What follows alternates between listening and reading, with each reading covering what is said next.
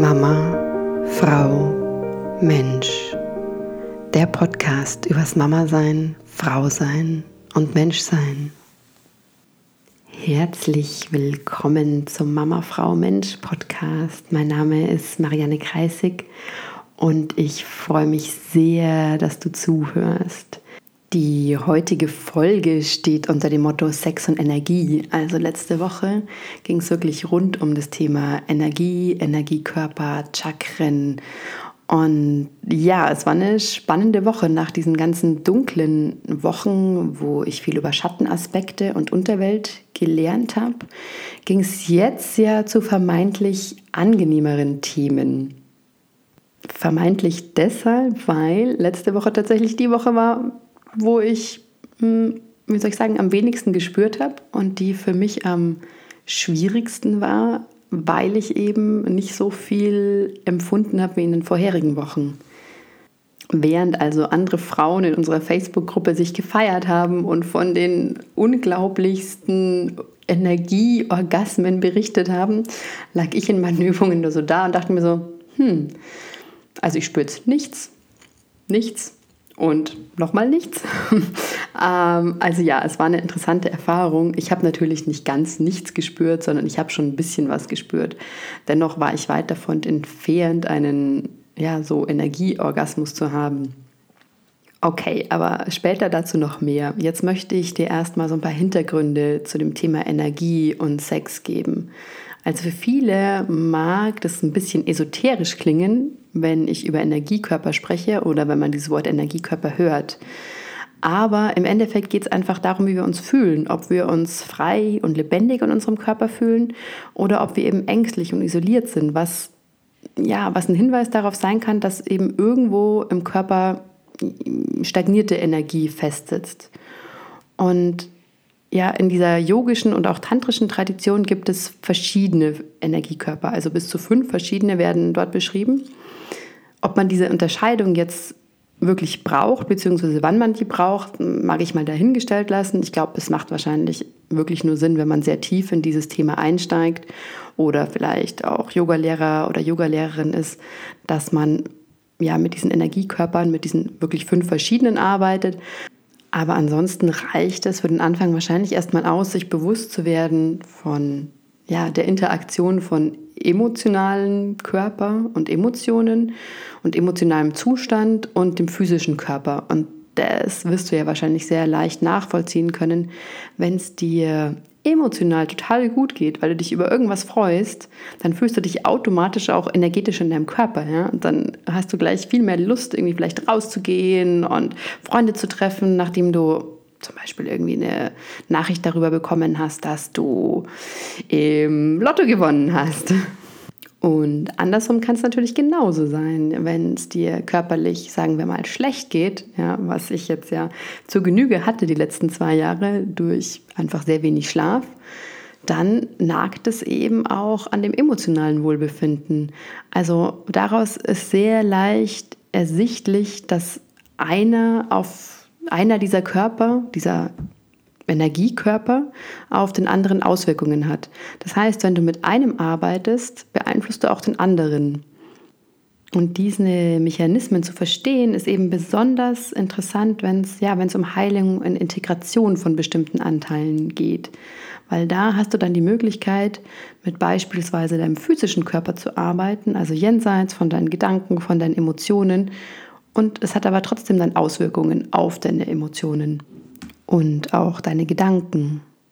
Und in dem Zusammenhang haben wir uns dann auch mit den Chakren auseinandergesetzt, was für viele jetzt auch ein sehr vielleicht esoterisches Konzept sein mag, mit dem eben sehr viel auch im Yoga gearbeitet wird. Und Chakren sind in erster Linie so Kraftpunkte oder Fokuspunkte im Körper. Und oftmals wird es so dargestellt, als wie würden die einfach existieren, ja, ähm, als sie wären die auf jeden Fall da. Nach alten tantrischen Schriften ist es aber vielmehr so, dass wir diese Chakren selbst kreieren und dass wir sie selbst erschaffen. Zum Beispiel mit, ja, mit der Intention und mit Fokus, aber auch beispielsweise durch Mantren. Und diese Kraft- oder Fokuspunkte können also durch unser Bewusstsein ja, geschaffen werden.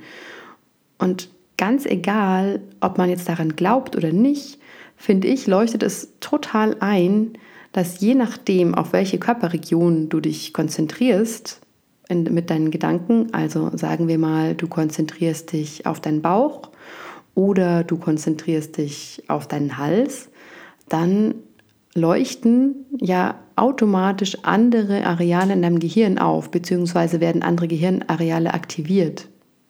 Das heißt, ganz egal, ob man das jetzt als Chakra bezeichnet, diese verschiedenen Stellen am Körper, oder ja, ob man einfach sagt, okay, das ist jetzt mein, mein Bauch oder ähm, mein, meine Stirn oder meine Herzregion und da lege ich jetzt den Fokus hin und konzentriere mich drauf und konzentriere mich beispielsweise drauf, dass ich das entspanne, dann schafft ja beides ja eine Art der Integration, weil du eben dein Gehirn diese verschiedenen Stellen ja, mit deinem Gehirn oder mit deinen Gedanken dich auf diese verschiedenen Stellen konzentrierst und dadurch eben verschiedene Gehirnareale aktivierst. Und das balanciert dir dann auch wieder das Gehirn aus. Und was ich dann tatsächlich sehr spannend fand, das war das Konzept der drei Nadis. Also Nadis sind so wie Energieleitbahnen, könnte man sagen. Davor hatte ich tatsächlich auch noch nichts von denen gehört. Aber, also es gibt drei davon Vielleicht gibt es auch mehr, aber wir haben von drei gelernt und ähm, da gibt es eines, eine Bahn oder ein Nadi, die heißt Ida. Das ist die ganze linke Seite des Körpers und die linke Seite der Wirbelsäule sowie die rechte Gehirnhälfte. Und laut eben tantrischen Schriften Schwerpunkt auf ja, Flow, Kreativität und Energie. Das echt Spannende ist aber, für alle, die sich ein bisschen mit Neurowissenschaften auskennen, ist es ja genau so, dass die rechte Gehirnhälfte, wie man jetzt ja wissenschaftlich nachweisen kann, ist eben genau zuständig für dieses ähm, Künstlerische, für das Intuitive, für ja, Visuelles. Also das, was sozusagen diesen, diese alten Tantriker aufgrund ihres Erfahrungsschatzes herausgefunden haben, kann die Wissenschaft jetzt bestätigen. Und neben diesen Sie nennen es Lunan, also Mondaspekt oder diese Mondleitbahn, die eben ja dieses Intuitive hat, gibt es auf der rechten Körperseite, für die dann jeweils die linke Gehirnhälfte ja zuständig ist, ähm, sogenannte Pingala, der solare Aspekt, der mehr laut den tantrischen Schriften für Organisation, Umsetzen und Planen zuständig ist. Und auch da ja, sagt die Wissenschaft, die linke Gehirnhälfte ist eben ja für das Rationale zuständig, für das Logische, für Analytisches. Also exakt eben auch das, was ja diese Tantriker vor zig Jahren, Jahrtausenden herausgefunden haben. Und neben diesen rechten und linken gibt es noch ein drittes Nadi, was in der, also in der Mitte des Körpers verläuft. Und das ist so ein zentraler Gang in der Mitte der, Mitte der Wirbelsäule da, wo Ida und Pingala dann ausgeglichen sind und sich verbinden. Also es ist so eine Harmonisierung und Verbindung eben auch von rechter und linker Gehirnhälfte, was, ja, was ich persönlich total spannend fand. Und das waren jetzt Konzepte aus dem Tantra. Es gibt aber auch ein Konzept des Taoismus, was mich persönlich schon relativ lang begleitet. Ich kann mich ehrlich gesagt nicht mehr erinnern, ob ich irgendwann mal davon gelesen habe oder ob ich es intuitiv begonnen habe, weil ich kann mich nicht daran erinnern, dass ein Buch oder irgendwas der Ausgangspunkt dafür war. Und dieses Konzept aus dem Taoismus, das beinhaltet zwei, ja, sie nennen es Microcosmic Orbits. Und das sind im Prinzip auch Energiekreisläufe, die man ja mit dem Atem praktizieren kann. Und da gibt es eine Möglichkeit, entweder auf der Körpervorderseite den Atem hochzuholen und dann also bis, bis zum Kopf und dann an der Wirbelsäule beim Ausatmen wieder ja, die Energie runterfallen zu lassen und sozusagen das immer kreisen zu lassen. Und dieser Kreislauf von auf der Vorderseite des Körpers den Atem hochziehen, über den Kopf dann unter Wirbelsäule wieder runterlaufen lassen, das führt dann eher zu so einer Öffnung und auch zur Hingabe. Während andersrum, also wenn du beim Einatmen die Energie, deine Wirbelsäule hochziehst bis zum Kopf, bis zu deinem Gehirn und dann beim Ausatmen an der Körpervorderseite herunterfallen lässt, dann führt es eher zur Integration und zu was Abschließendem und hat auch was Schützendes. Und ich habe seit Jahren, also diesen zweiten Energiekreislauf, immer benutzt, wenn ich masturbiert habe, weil, weil das meine, ja, weil das die Energie dann einfach in den ganzen Körper gebracht hat. Also das hat mir dann wirklich immer so einen Ganzkörperorgasmus gebracht, weil ich gemerkt habe, okay, jetzt ähm, bin ich so kurz vom Höhepunkt und jetzt fange ich an, diese Energie, die ich da spüre, in meiner Klitoris oder in meiner Vagina, die habe ich dann mit dem Atem die ganze Wirbelsäule hochgezogen und ähm, ja, sozusagen in den Körper geschickt.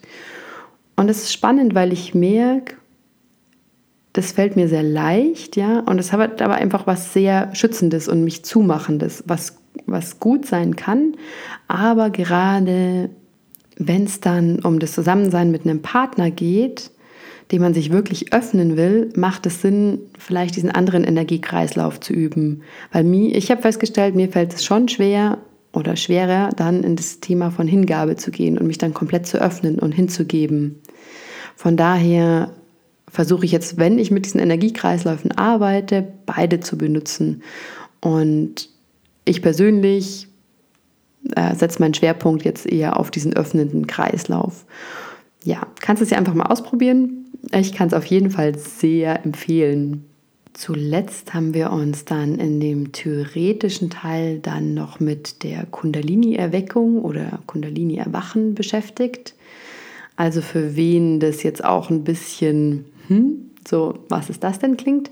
Im Endeffekt könnte man sagen, das ist so ein bioenergetisches Phänomen, also einfach ein Energiephänomen, was ähm, im Körper auftreten kann, was dazu führen kann, dass man wirklich eine andere, ja, eine andere Art von Bewusstseinsebene erlangt und einfach auch eine andere Idee von, ja, von dem, was man ist und was man, was man tut im Leben.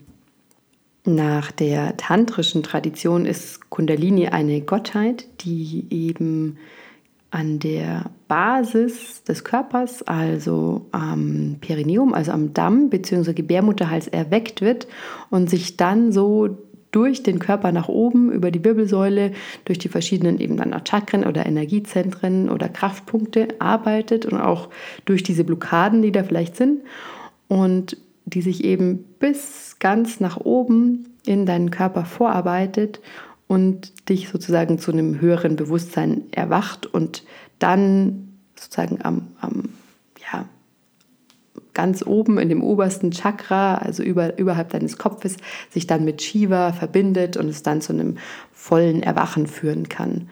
Das mag für viele sehr esoterisch klingen, das Konzept.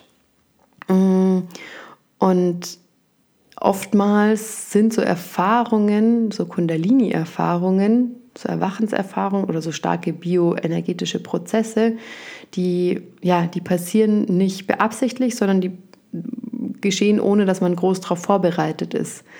Und als ich mich damit auseinandergesetzt habe, als ich unser sozusagen Vorlesungsvideo gehört habe, dachte ich mir so, ah, okay, das war das also.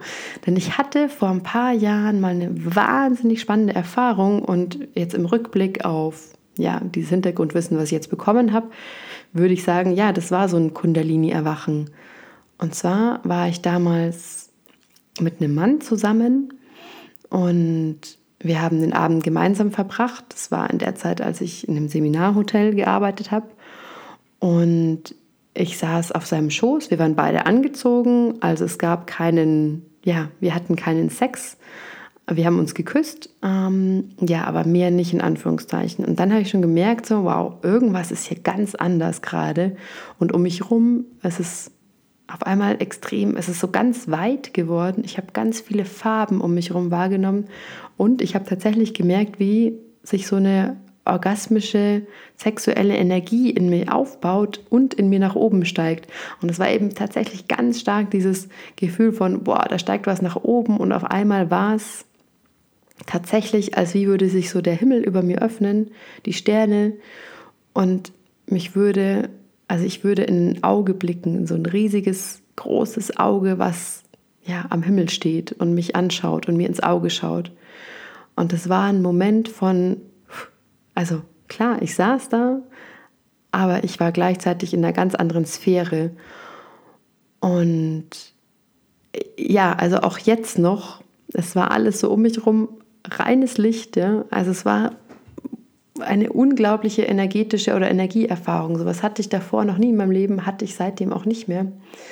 Aber ich erinnere mich noch, als ich dann rausgegangen bin aus dem Raum und auf die Toilette gegangen bin, ich auf der Toilette eine andere Frau getroffen mm. und sie hat mich angeschaut und gemeint so, boah, was ist denn mit dir los? Du, du strahlst, ja, ja, das ist ja um dich herum, ist ja nur Licht und du, du siehst wunderschön aus. Und also ich habe mich in dem Moment auch so gefühlt, als wie wäre so ein riesiger ja, Ball oder so eine Kugel von Licht um mich rum. Und ähm, das Spannende ist eben, dass ich dieser Frau dort begegnet bin, weil sie das auch wahrnehmen konnte. Das heißt, solche Phänomene, die können passieren, auch ja, wenn du erstens gar nicht unbedingt mit Chakren arbeitest oder mit großartig mit ähm, dich darauf konzentrierst. Das kann tatsächlich aus dem Nichts heraus passieren. Und in meinem Fall war es eine sehr schöne Erfahrung, also ich habe es sehr genossen, aber es kann halt gleichzeitig auch eine ganz schlimme Erfahrung werden, eben weil das so was sehr Unterbewusstes ist, was da geweckt wird in dir. Und wenn jemand nicht darauf vorbereitet ist oder vielleicht auch viele negative Emotionen in sich trägt, dann verstärkt natürlich dieses Aufsteigen von so einer starken Energie auch diese negativen Emotionen. Das heißt, es kann, weil oft wird das jetzt so in spirituellen Kreisen oder esoterischen Kreisen wird dieses diese Kundalini-Erweckung wird als so etwas unglaublich Positives dargestellt und was, was man unbedingt ja erreichen möchte und will, wenn man sich da auf den spirituellen Weg macht. Aber ich kann nur sagen, hey, auch vorsichtig damit sein, weil es kann eben auch ins Negative umschlagen und es kann auch eine unschöne Erfahrung sein, wenn man eben nicht darauf vorbereitet ist. Und ähm, ich denke mir schon, okay, ich würde es sehr gerne nochmal empfinden, aber es ist jetzt genauso wie ein Orgasmus, ist es jetzt nicht so, man sagt so, oh, ich will das jetzt haben und ich drücke jetzt mal auf hier diese drei oder vier, fünf Knöpfe und dann passiert's ja, eher unwahrscheinlich. Das heißt, man muss an anderen Dingen arbeiten, wie ja, einfach den, diesen Energiekörper zu stärken und das Körpergefühl zu stärken und in starkem Kontakt mit seinem Körper zu sein und aber gleichzeitig auch Emotionen wie Hingabe zu üben und dann, ja, Dankbarkeit zum Beispiel, dann, dann kann sowas passieren und dann passiert es auf eine sehr integrierte Art und Weise und kann eben zu einer wunderschönen Erfahrung werden. So, das war jetzt heute ein relativ langer Teil über so die Konzepte und den Hintergrund von Energie, hm, die es so gibt im Tantra und auch im Taoismus. Jetzt möchte ich noch kurz berichten über die einzelnen Übungen, die ich gemacht habe. Und zwar haben wir Sex-Yoga gemacht und ja, Energieorgasmen geübt. Wie ich schon am Anfang angedeutet habe, war ich ähm, alles andere als ähm, in irgendeiner Art und Weise in einen Energieorgasmus involviert letzte Woche. Nee, also ähm, es lief tatsächlich so ab, dass ich dieses Yoga sehr genossen habe. Also für das Yoga haben wir mit dem Yoni-Ei gearbeitet, also mit diesem Jade-Ei, das man sich in die Vagina einführt und danach habe ich einfach verschiedene Yoga-Übungen gemacht, aber natürlich mit einem sehr starken Fokus auf das Körpergefühl in meiner Vagina und in meiner ganzen Beckenregion. Hm. Ein Tag, als ich direkt vom Laufen nach Hause kam, war es super, weil mein Körper sowieso einfach schon sehr ja, ja, voller Energie war. Da konnte ich dann tatsächlich auch so ein paar Sachen empfinden. Ja. Aber Nichtsdestotrotz lag ich die meiste Zeit der Übung dann da und dachte mir, ich fühle einfach gar nichts. Ich fühle wirklich nichts. Ja? Ich öffne und schließe meine Beine und ich, spüre einfach wirklich komplett nichts, also nicht den Hauch von irgendeiner sexuellen oder orgasmischen Energie. Denn das war die Idee, ja, dass wir uns wirklich verbinden sollten mit dieser Energie, die da ist, die also die ja immer auch da ist, aus der ja Leben entsteht um uns herum und diese Kraft wirklich in uns einzuladen. Aber bei mir ich konnte tatsächlich einfach gar nichts spüren. Was ich anstattdessen gespürt habe, waren eher Energieblockaden. Zum einen in meinem Hals und auch in meinem Oberbauch, sprich Solarplexus, also Chakra des Solarplexus.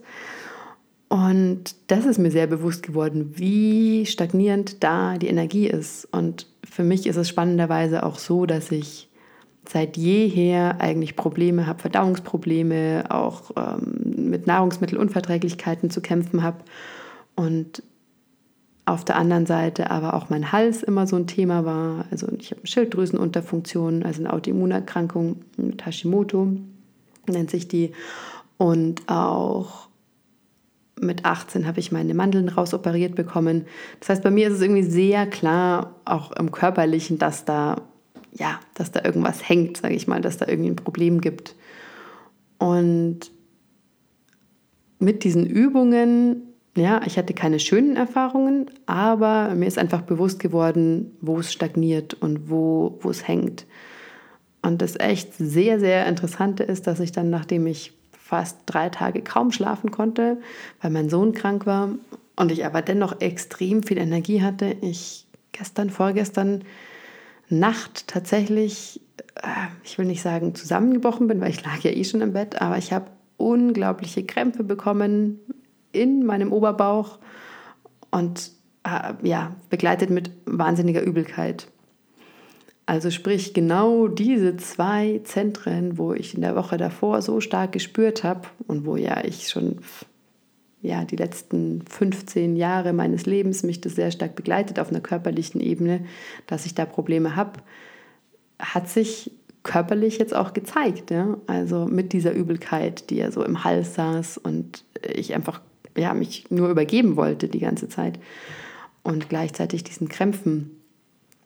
Und jetzt, ja, so nachdem nicht wirklich was passiert ist, also am Anfang dachte ich, es wäre eine Magen-Darm-Grippe, war es aber nicht. Also es ist immer noch nicht okay, aber mir geht schon wieder viel besser. Also die Energie ist jetzt schon wieder da und mh, hm, ich denke mir nur so, war es ein Zufall? Nein, ich glaube nicht. Ich glaube wirklich nicht. Ich habe mich dem so intensiv gewidmet letzte Woche, dass mir mein Körper auch nochmal echt sehr klar gezeigt hat, okay, da hängt's.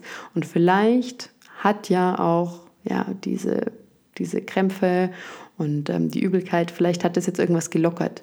Ganz egal, ob es das hat oder nicht, mir zeigt es auf jeden Fall, wo die Punkte sind. Und mir hat sehr, also mir hat sehr klar gezeigt, welche Punkte, an welchen Punkten ich so zu arbeiten habe für mich. Also was ich eigentlich damit sagen will, ist, dass die Arbeit mit Energie vielleicht im ersten, so wie es auch mir ging letzte Woche, also dass da nicht viel passiert, zumindest nicht das, was man gerne hätte, also dieses angenehme Gefühl von Energie und auch die Fähigkeit, die Energie klar und ohne Blockaden fließen zu lassen. Das ist wahrscheinlich schwer zu erreichen, aber es ist wie eben ganz vieles andere Übungssache. Ja? Man muss es einfach üben, üben, üben und es ist eine Arbeit tatsächlich. Und ich bin überzeugt, wenn man diese Arbeit macht und wenn man sich dem wirklich, wirklich widmet, wenn man es wirklich will, dann ist man auch in der Lage, wirklich schöne Erfahrungen damit zu machen. Und ich habe mir für mich auf jeden Fall vorgenommen, dass ich Yoga wieder stärker in meinen Alltag integrieren möchte. Ich habe das lange Zeit so ein bisschen weggeschoben und dachte mir so, hm, nee, das ist irgendwie nichts für mich. Also wenn, dann brauche ich richtig Auspowern und Bewegung. Aber jetzt merke ich einfach auch nach letzter Woche, wie, wo ich gemerkt habe, wie in Anführungszeichen schwach mein Energiekörper ist, weil ich körperlich sehr, sehr wenig in den letzten Jahren gemacht habe. Ja, merke ich, wie wichtig das ist und auch wie wichtig mir das, äh, das ist, das wieder regelmäßig in mein Leben zu holen. So, also diese Woche hatte ich leider keine explosionsartigen, energetischen, orgasmischen Erfahrungen, aber es hat mich trotzdem extrem vorangebracht. Und ich bin auch schon sehr gespannt auf die jetzige Woche, weil diese Woche unter dem Thema Orgasmus steht. Und da habe ich auch jetzt schon echt spannende Sachen gelernt, die ich dir gerne nächste Woche auch erzählen möchte. Und ähm, ja, ich blicke schon voller Vorfreude und ähm, bin schon ganz gespannt auf diese Übungen, die ich jetzt gleich beginnen werde und werde dich dann auch wissen lassen, wie es mir damit ging. Alles Liebe für dich und bis nächste Woche.